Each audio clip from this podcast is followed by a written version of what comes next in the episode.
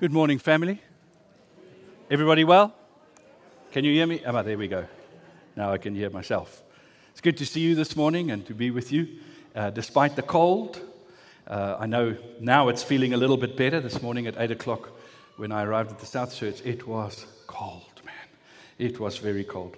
Uh, last week, I just made a, just a, a comment, and I just want to repeat that just for those of you that didn't hear it. It's, it's good to be able to just be in a, a normal rhythm for a, for a while, and I think it, hopefully it'll be till the end of the year. The last two months, over April, I traveled quite a bit and just visiting some of our key partners in different places and strengthening some of those relationships. And then the month of May was the One Tshwane, and was, we were quite involved with that and supporting that initiative in our city. And, and that engaged me in many different places and sort of had the results that the, that the rhythm that I would like to have in terms of just being here. Uh, wasn't able to do all of that, but now that's all done, and I'm really thankful and grateful to be in sort of a normal rhythm, and hopefully that, as I said, can continue on. And um, it's been really good, and I we started this series that is entitled "The Perfect Pattern" last week on the on the book of Romans 12 and, and particularly that chapter. And I, I, trust you've been reading through a little bit, those of you that have been become part of it. And um, I think this is a really key word for us as a community at this point in time to consider and catch something of the Father's heart towards us in this series, The Perfect Pattern. Because I believe it's, it's about being transformed. And uh, last week I spoke about this wonderful thing that God wants to do in us is to transform us back into the original plan that He had for each and every one of us.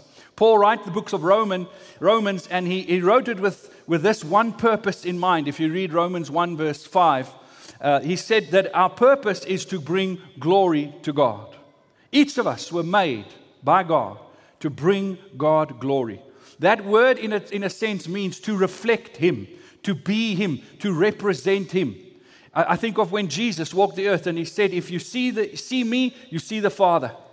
That He became a reflection of the Father. He glorified God by being who God made him to be and to reflect God in that.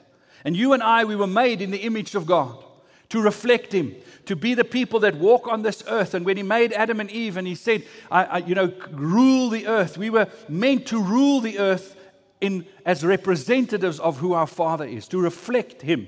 That was the original intent. We were made to glorify God. But unfortunately, because of sin and what happened in the Garden of Eden, we lost the glory of God. And we don't do a good job of representing Him anymore. So Jesus came, died on a cross, paid the price for our sin, and lived among us to return us back, to redeem us, to buy us back into that original intent which God had for us, which is to glorify Him. So Paul says in Romans 1, he says, Our purpose is to glorify God. And in order to glorify God, there's two things we must have in our lives believe and obey. Believe and obey. So he writes the book of Romans with these two concepts in mind. Romans 1 to 11, he speaks about believing. What are the things we must believe in order to bring glory to God? We must believe that we're saved by grace and by grace alone, he teaches us. He teaches us about the, the impact of Christ and, and what it means to believe in Christ. And he establishes this thing that our works will never save us, but it's our belief that saves us. In Romans 10, verse 9 and 10, he says, If you believe in your heart and confess with your mouth that Jesus Christ is Lord, you will be saved. What we must believe. And then Romans 12 on, where we are now busy with, he starts speaking about what you must do because of what you believe. Obey. And Romans 12, verse 1, we read last week, and I, I want to read it with you again. I'm just giving you a little bit of a recap because I know many of you weren't here last week. Therefore, I urge you, brothers and sisters, in view of God's mercy, to offer your bodies as a living sacrifice, holy and pleasing to God. This is your true and proper worship. Do not conform to the pattern of this world, but be transformed by the renewing of your mind. Then you will be able to test and approve what God's will is good and pleasing and perfect will. So he says to us, because of what Christ has done for us, therefore our response needs to be worship. And worship is a living, is, what it means to worship is to live as a living sacrifice. A living sacrifice is that person that says, Lord, It's not about me, it's about you. I'm not living my life for my glory, I'm living my life for your glory. If I'm going to return to the original intent, to fulfill my purpose, if I'm going to live right there from the reason I'm created and tap into that, I have to understand that I am living for your glory to represent you. So, Lord, I'm coming back to that. And I therefore sacrifice myself so that you can be glorified. I give you my life every day. Not only do I believe in what Christ has done for me, I now respond to that by allowing Christ to do through me that which glorifies God. And every day, that is my choice. In everything I do, I want to obey you, Lord, so that I can live for your glory. And last week we spoke about that word, obedience. Obedience. If we obey in everything, we are a living sacrifice. And if we do that in our lives, then this wonderful thing happens where we are not conformed to the world, but transformed into that which God's intended for us, to the image of God. And we said last week that if you conform, it means to become a copy of that which is around you. To conform means to just be like everybody else. It's like giving into peer pressure. You lose your uniqueness when you conform because you become like the others. But when you transformed, you become the unique person that God has called you to be.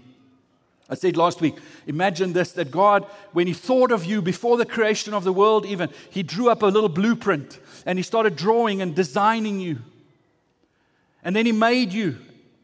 Long before you were made, He dreamt of you. But then eventually He made you. And now in heaven, there's your blueprint with a, with a code underneath it. And that code you will find on no other blueprint because you are unique. Only you can glorify God the way you can. And that's how He made us. He made each of us to bring something to represent some unique aspect of who God is. And if we tie back into that by a life of obedience as a living sacrifice, we are being transformed the whole time back into the original unique plan that God has made for us. But if you conform to this world, then you are being just becoming less and less and less who you're supposed to be and more and more just a copy of this world. So I want to be transformed. But I want to say to you, that's not only true of an individual, that is also true of a community of faith. Every community of faith, God has purposed and planned as a representation of His glory for a specific time and a specific place. This body, Hatfield, has been called and ordained and purposed by God to represent something of His glory. And we have a uniqueness in that. That doesn't make us better than any other church or less than any other church. It just, that's our unique thing. And our job and our task is not to conform, to just become like the world or like every other place in every other church. But it is to allow the Spirit of God to transform us continuously into that which He has called us to be. And I believe we're in a season now where God is saying, believe and obey. We need to hear what God is saying to us as a community, and we need to hold that and, and form our belief system around that. And we're taking a bit of time as a community and saying, Lord, speak to us. Speak to us through, through our series in the book of Acts, through our series in, the, in, in Wisdom for Life that we did in Proverbs, and all the other talks that we're doing and considering. It's all about coming back to the Word and saying, Lord, what do you want us to believe as Hatfield? And out of that was birthed this community on a mission plan and, and process that we're busy with, but it's about, first of all, saying, Lord, what must we believe? And then that belief must step over into action, obedience. And a big part of that obedience is to release, to let go of certain things. That's what the word sacrifice means, isn't it? When I sacrifice, I let go of some things. And last week I said it's when we let go of some things, we make space for God to do new things. But if we hold on to that which we're comfortable and used to, and that which we think is important, then we won't make space for what God wants to do. And then all we can do is just conform. But if we make space by letting go, God can transform us. And I believe God is busy doing a transforming work with, with us as individuals, but also with this body. And He's saying, I'm transforming you. God is pouring out new wine among us, and He's saying, I need a new wineskin for the new wine. Will you allow me to transform you? And I want to thank you as a community and as a congregation for the way that you support and hold with us in the Spirit. That space for God to allow to do new things among us. And, and we've all been through some changes and, and things are still changing and there's, there's some difficulties that comes with changing and we don't like it and, and we think that thing, certain things are, you know, we may even think, oh, it's falling apart because this is not what it used to be. But can we hold in the Spirit? Can we carry that in the Spirit for a while to say, Lord, we want to be transformed into that which your plans and thoughts are? And I, I think the scripture that says, No eye has seen, no ear has heard, that which God has planned. And that, that's a wonderful scripture, but it's also a challenging scripture because sometimes that means that when God is announcing something new and He's starting to do it, you don't understand it. You, you struggle with it. But God is doing something new, not only in this church, but in our city, in our nation. I don't think any of you will have a problem if I say to you today, this nation is in desperate need of transformation. Amen? But do you know that that begins with us? We need to be the spearheads. We need to be the one that walks first into the transformation so that the transformation can come. So therefore, we have to, you know, put on our big boy shoes and, and say, Lord, we're ready. And in that, we're prepared to let go. We're prepared to put on the altar certain things that we've always held and that we've enjoyed and that we've appreciated and that has meant so much to us. But Lord, we're a living sacrifice. Otherwise, we get stuck somewhere. And I believe that's what Paul is saying when he speaks to us as Romans 12. But these are not very spiritual things that we can so easily put in that category of this is for the church and life in church. But can I tell you, these are very real things. And I want to step further and look at Romans 12, verse 3 from today and talk about how does this transformation happen and impact our lives. Now let's read together Romans 12, verse 3. Now remember Romans 12, verse 1 and 2. But do not be conformed to this world, but be transformed by the renewing of your mind or the renewing of the spirit of your mind. And then he says, For the, by the grace given me, I say to every one of you, do not think of yourself more highly than you ought, but rather think of yourself with sober judgment in accordance with the faith God has distributed to each of you. Now, I, I want to be honest with you today. Hopefully, I'm always honest, but I really want to be honest with you today. Really, true as, true as Bob. Nani Scopela, I'm being honest with you today. When I read the scripture often, Romans 12, 1 and 2, it always felt to me like, man, this is the big stuff. This is amazing. Wow. This is like, you know, dealing with the big things. You know, living sacrifice and worship and do not be conformed. And, and then he says, but don't think of yourself more highly than you ought. It was like, how do you connect these two? Now, that may just be me. It always felt to me like this lofty things of verse 1 and 2, and then he sort of steps down into the lower sort of this don't think of yourself more highly than you ought. I'm thinking, now what does that have to do with living sacrifice? And I could never really make that connection. Now, perhaps you did, bless God for you, and you should be preaching and I should be listening. But sorry, now it's, you know, this is the way it is, so you have to deal with it. And uh, so as I was meditating and praying through this, Suddenly, a little spark happened in my mind, which I believe was the Holy Spirit. And the Holy Spirit said to me, Do not be transformed, but uh, do not be conformed, but be transformed by the renewing of your mind. What does that mean? You must learn to think differently. Am I, is, am I okay? Does, do I fit your scriptural understanding? Okay. So I must change the way I think. And then he says, But do not think of yourself more highly than you ought. And I went, Ah, there's a connection. I must be transformed by, the way, by changing the way I think. Now, Paul's starting to tell me how I should think differently. This was really wow for me. A little moment running around my desk, you know, like, whoa! I get excited about the word like that. So perhaps this is old hat to you, but it really like grabbed me. I thought, wow, okay. So now, in a very practical way, he's going to tell me how to think like a transformed person. And this begins by do not think of yourself more highly than you ought. So I went and studied that word think a little bit. And I went into the Greek and, and, uh, and I looked at that word, and it's an interesting word. It's the word phroneo in the Greek. Phroneo, phroneo. And this is a particular, there's many words for think that is used in the scripture and in Greek, but this specific word was used by Paul in this situation because it carries a specific type of meaning about thinking. The word phroneo could actually be translated as to set your affections upon, to set your affections. Do not set your affections, is what he's saying. If you unpack this word a little bit further, it's to have an opinion of oneself. It is the, derived from the word phren, which talks about the deepest seats of our desire. So when he says, do not think, what he's actually saying is, do not think in a way that includes your deepest desires of more highly than your, of yourself.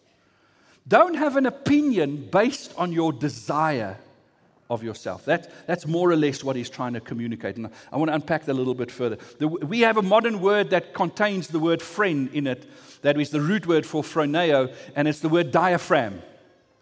Now you go, how the heck do we connect those two words? You know, your diaphragm, that sort of, you know, your breathing and all of that. Because in the original, in those times, it was thought that your thinking, the seat of your thinking was right here.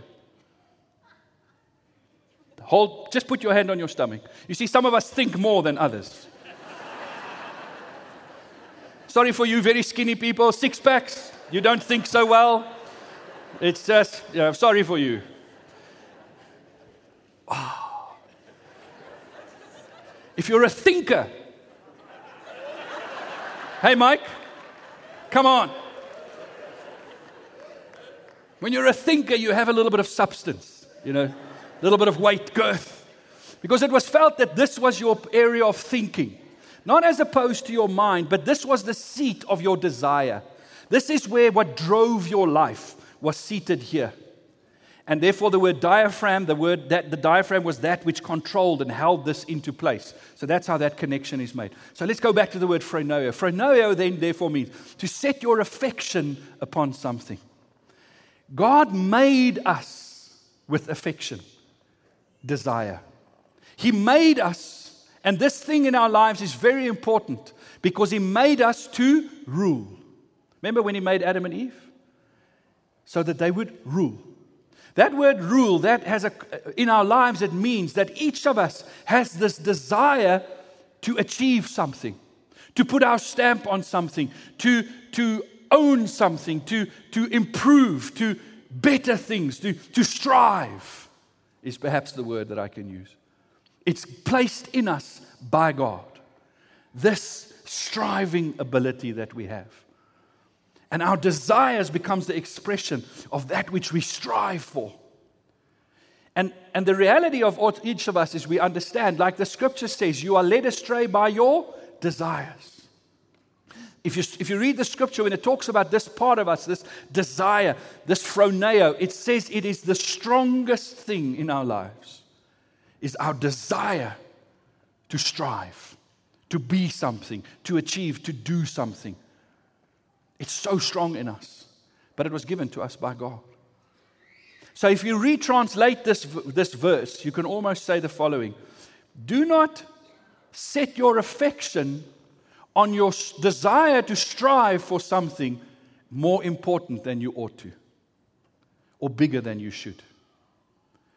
You were given by God this desire to achieve something, to commit to something.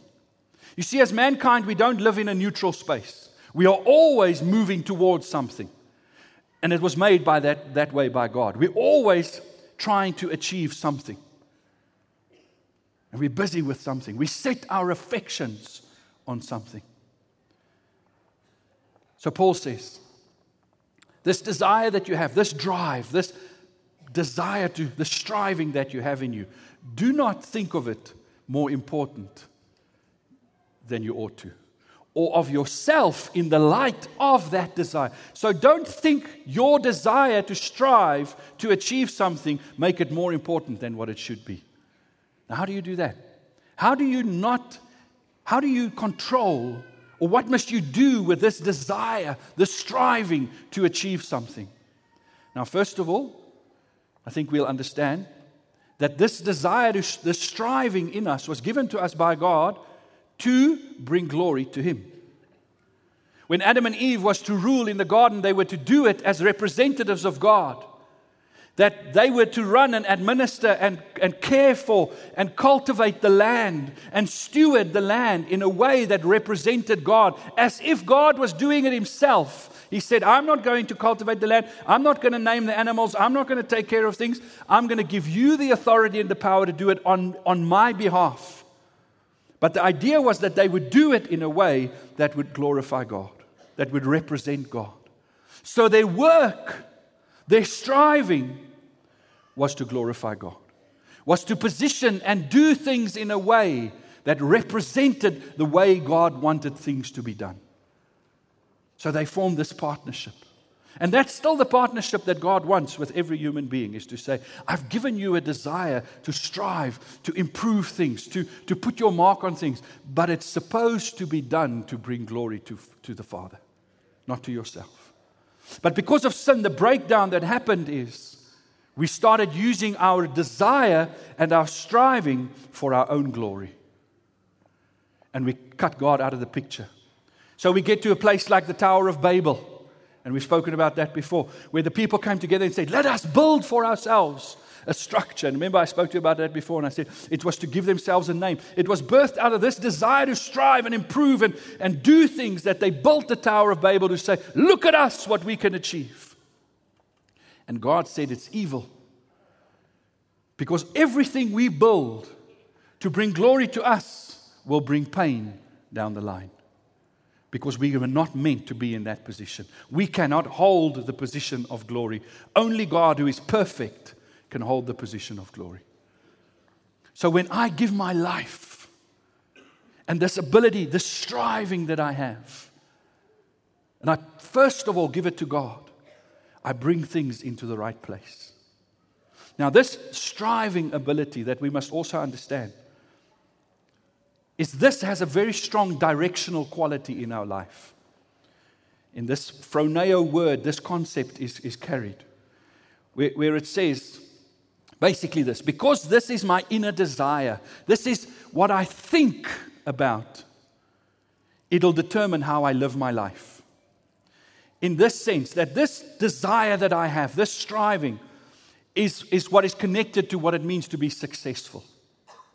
So we are made to want to be successful. And that's a godly thing. You can take that further to say we are made to be winners, to win. It's a godly thing to improve, to, to do things better, and in that way to, rep, to honor God. We're made with this desire to win. But because of our fallen state, and we've taken and we want to use this no longer for God's glory, but for our own glory, our desires have become about ourselves. And our desires have become about how can I be successful? How can I win? As opposed to how can God's kingdom be successful and how can God win? It is now how can I be successful and how can I win? And if this is the direction of my life, if this is the thinking that I'm taking, then this thinking, this, this desire that is turning over within me will produce through my thinking, will produce actions. Because remember when we studied the book of Proverbs and we, we quoted that scripture that said, As a man thinks, so easy. That's the scriptural idea. That this desire drives my thinking, and this thinking drives my actions and how I do things. Because I'm acting in a way that says, if I do this, it'll get me ahead, it will cause me to be a winner, it'll make me successful. So it determines how I act. And the pattern of this world is based on this. Remember, We've got to choose which pattern we live by. Do we live by the pattern of the kingdom or do we live by the pattern of the world? The pattern of the world is all about, and why it's attractive to us and why we allow it in our lives is because it tells us if you do things this way, you will win and you will win quickly. So we, we tie into this because it's about us, it's about making us win. And, and we take actions and we do things. Not only we do we, does it determine our actions, it also determines our alignments. In other words, who do we choose to align our lives with? Who do we make our friends? Who do we become allies of because they will help me win? Have you ever played that? You remember that game when you were at school and you were going to play some sport and they had to choose teams? And they would be the two guys that would be, or the two girls, and they would be put out because they were normally the, the best of that, if it was cricket or soccer or rugby or netball or whatever you're going to play. And they were said, Now you each choose one. And then you've chosen one, then you choose one. That, so that, that if I was never in that position where I was the guy that had to choose. Okay, but if, let's say for a moment, in my dreams, I was the guy. I would choose the first person I choose, I th- would choose as the person that would give me the best chance of winning and succeeding at this game. Am I right? That's generally how it worked. So I would choose, then the next one, and so we choose until somebody like me remained. Standing at the end there looking like, I don't know if I really want to be here. You know, some, and then they'd go, ah, you take him. No, no, you take him. Then suddenly they become very nice to each other. No, no, you take him. And, and I become like a liability. Why? Because they think that, you know, you're going to you're going to affect my chances to win and be successful negatively. And that's what we do in life with this desire that we have, this desire to, to be successful and to win. We choose who we will align with so that they will increase our chances to win. And this is the way we live our lives. Now, in the midst of that, all of that comes out of the word phroneo. And it was unpacked by a guy by the name of Wenstrom. So this is not all me, this is quoting him. Paul writes Don't think of yourself more highly than you ought. Don't elevate your desire to be successful to a place where it shouldn't be. That's the first place to start if you want to be transformed and be a person that brings glory to God? What do you do with your desire to win and be successful? How does your thinking need to change? Then he carries on. Do not think of yourself more highly than you ought. But, so in other words, here comes the change. Rather, think of yourself with sober judgment in accordance with the faith God has distributed to each of you but rather think of yourself with sober judgment. Sober judgment is only possible if I understand God's frame of judgment. How does God judge things? If I can see the way God sees things, then I can judge things the way He judges things. So, how does God judge whether I'm a winner or not? Am I successful or not? How does God judge? If I can decide what that is, I can, in a sober mind, judge according to the way God judges.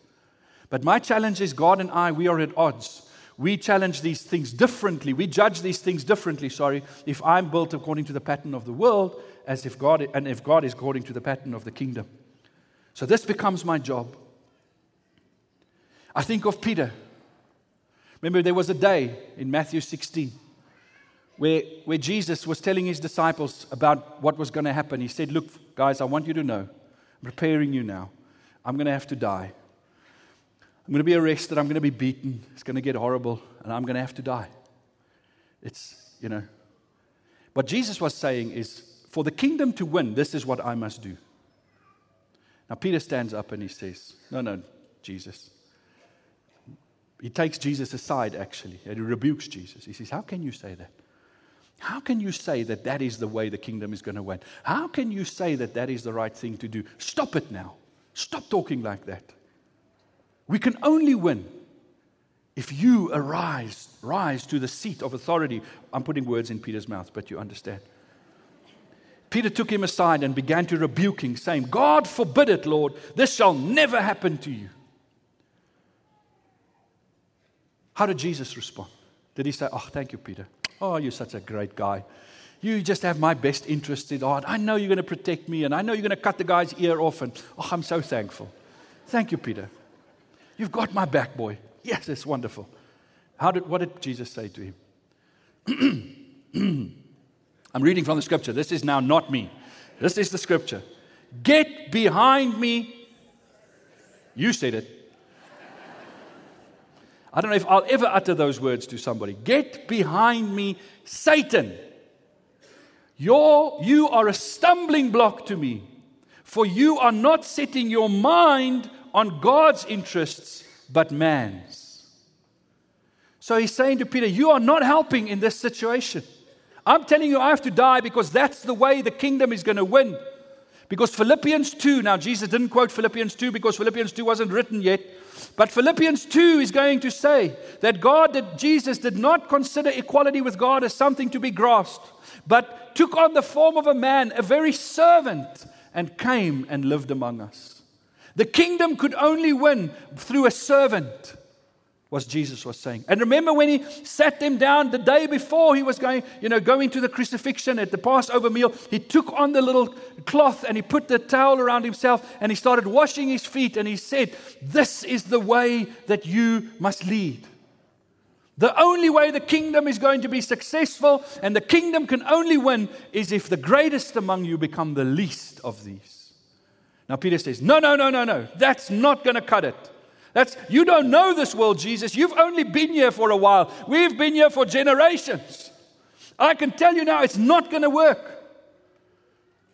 Jesus says, You do not have your mind set on the pattern of God. You are filled with the pattern of this world. And he says to them these words in verse 24 If anyone wishes to come after me, he must deny himself, take up his cross, and follow me. Can you see the link now? Of how we think of ourselves and being a living sacrifice. Because if we're going to establish the pattern of the kingdom, it runs on a completely different thought pattern than this world. Completely. So here we are with this challenge. Paul carries on Romans 12, verse 4 to 6. For just as each of us has one body with many members, and these members do not all have the same function. So in Christ, though many though many form one body and each member belongs to all the others, we have different gifts according to the grace given to each of us. Paul says, if you want to bring glory to God, you have to first of all take your desire and put it on God and say, Lord, it's not about me, it's about what you want.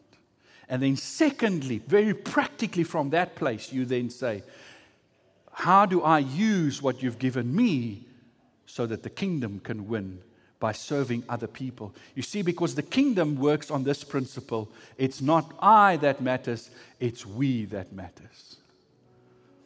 The kingdom, Christianity, is a team sport. It's not where the I wins that will achieve the kingdom success at the end of the day. It's whether we win that will achieve kingdom success. I win within the us. And that's a major place where the kingdom and the world starts departing from one another. What Paul is actually saying here to is, is he's saying, you must use your ability to strive, the gifts that God has given you that will get you ahead in life, the gifts of the Lord that are irrevocable, the gifts that will open up for you the, the paths of life, that will give you, that will provide for you. Those gifts that God has placed in you are for His glory and for the service of the kingdom. And the only way the kingdom is going to win and be successful is if each of us learn to bring our affection and, and serve others with it. And to say, it's not about me winning. Now, that doesn't mean I lose, it just means we win. The world is built on an idea of I must get ahead. And for me to get ahead, you must lose. It's a win lose situation. Some people call it a zero sum game a zero sum game. Can I have a, Pastor Seth, will you, well, he's left. Ben, will you come quickly? I need a, just an illustration quickly. I've got 100 Rand with me this morning in the form of 250s. Now, I want Ben to win.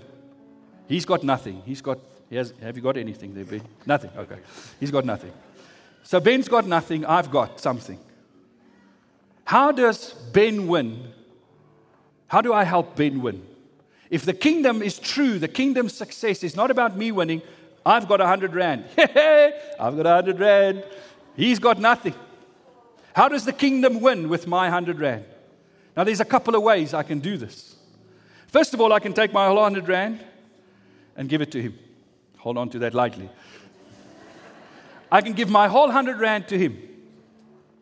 And that's legitimate. There's times when that's the right thing to do. Jesus said to the rich young ruler, Sell everything you have and give it to the poor. Because there's times where we have to recognize, even in our own country, that there's people that have been left behind by society and by our system, and they will never get ahead in life. They will never win because everything's against them. In our, in our nation, thank God for the grant systems we have and different things. And it's supposed to help address this issue that if I don't help him, right now, think of the people in Knysna that houses got burnt. Some of us need to be prepared to say, I'm going to give you stuff. And that, that's legitimate and that's right for us to do that. I give him my 100 Rand. Another way that I can deal with the problem is to say, Thank you very much. I'm going to keep half of my 100 and I'm going to give another half to him. Now, in that way, at least I've got something. But now we're equal because both of us have 50 rands. That's also a legitimate thing to do. There's times when that's the right thing to do. When I distribute wealth and when I say, I recognize that you've been disadvantaged, and the only way that I can help you is that if I share what I have and I help and we come together. It's legitimate, it's right. But in both these scenarios, there's a slight problem, which is in this scenario, how much money do we have? It's not a trick question. How much money do we have? I have zero, he has a hundred. So we've just swapped places. In this scenario, how much money do we have? A hundred. I have 50, he has 50. This is good. This is no problem with it. But now let's say we want to continue this. So I take my 50 and I give 25 to Neil and I keep 25 to myself. He does the same. He gives Sishle 25 and keeps 25 to himself. How much money do we have? 100. Are we winning? No, we're not winning. We are equal, but we are all equally losing.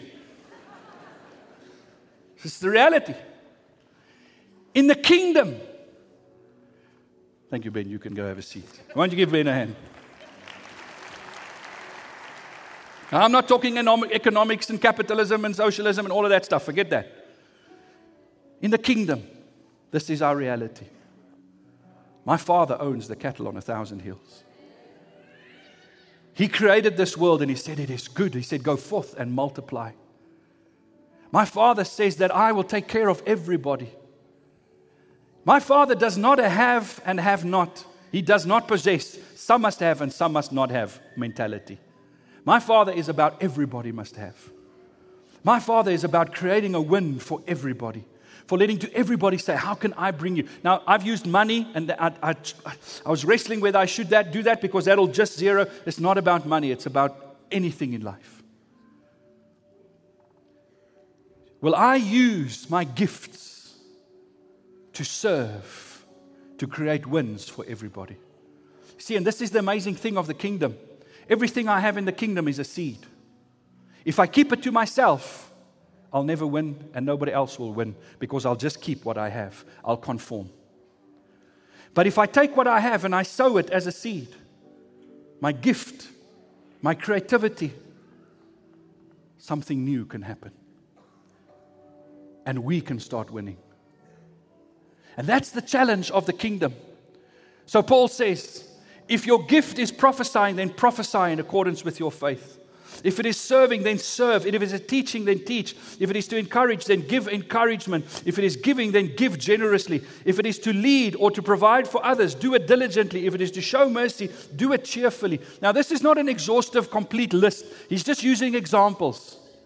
And we often take a list like this and we apply it in the church and we, and we put the spiritual gifts. But can I tell you, these are representations of gifts that God gives to everybody on this planet, in the church, outside of the church. And what Paul is saying that is if you want us to win, then take your gift and serve others with it. Tomorrow, one minute to 11, where will you be? If you're at work, in a classroom, what has God gifted you with? Do you have the gift of prophecy? Do you know what the gift of prophecy is? The gift of prophecy is to shine light on something that is hidden? Can you use that gift at work without having to say, Thus saith the Lord?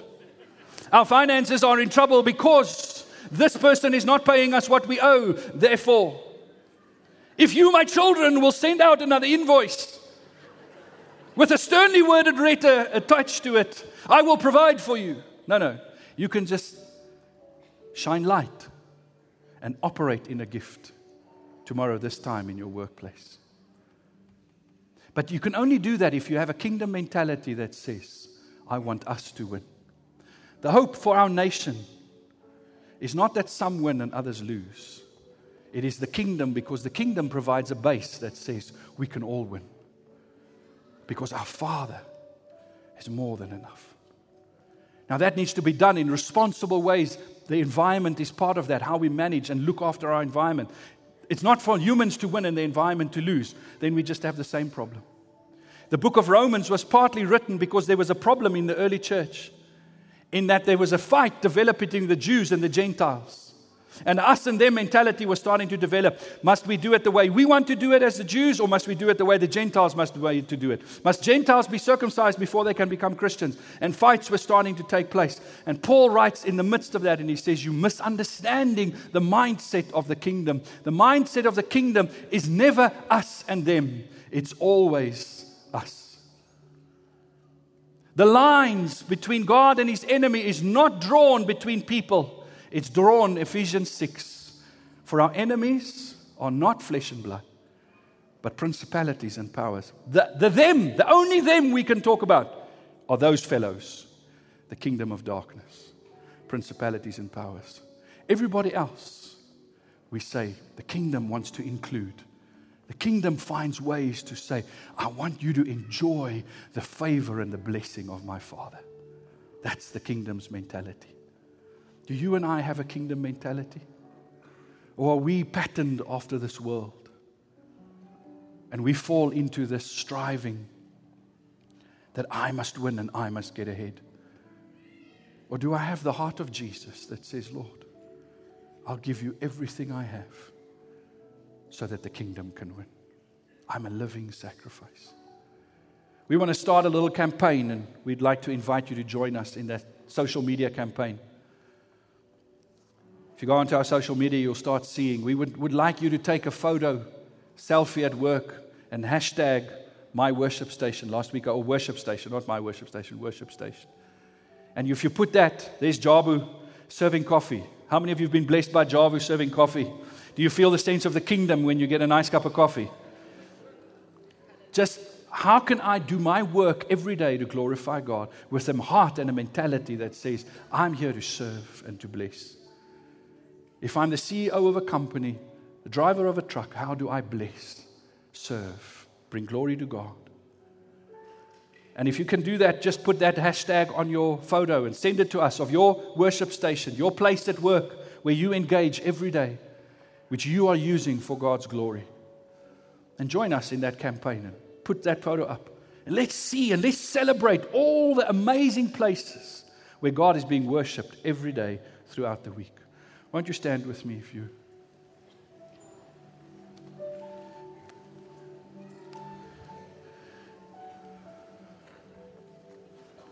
Will you just open your heart?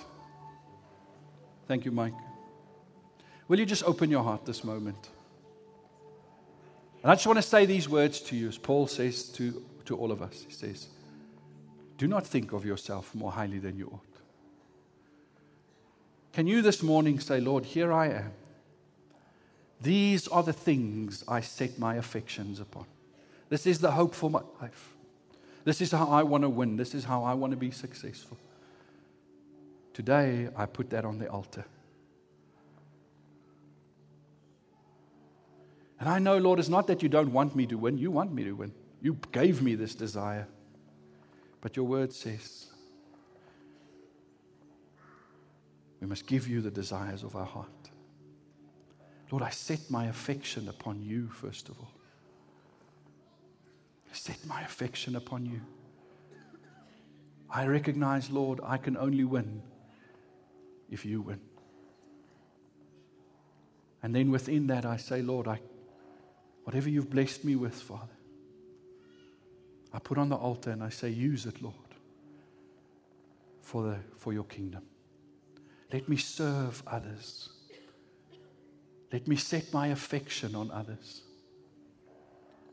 Let me be like Christ. If that's your heart, just say yes, Lord. Just say yes, Lord. I set my affection on you.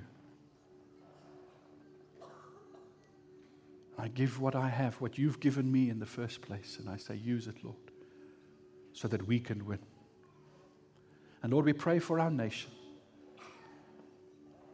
We recognize that there are forces in our nation that's trying to pull us apart and to create a rift between us and them in so many different places and ways, Father. Along so many different lines, we see that happening. The enemy comes to divide. But Lord, the only way we can win is if we win, Lord. And I pray for each of us as your representatives in this world, every one of us, tomorrow in our workplace, in our family, in our place of sport, wherever we go, Lord, that we would represent this idea of our Father that says it's not us and them, it's not a win lose world, this is a win win world. Give us that generosity of heart. I pray in Jesus' name.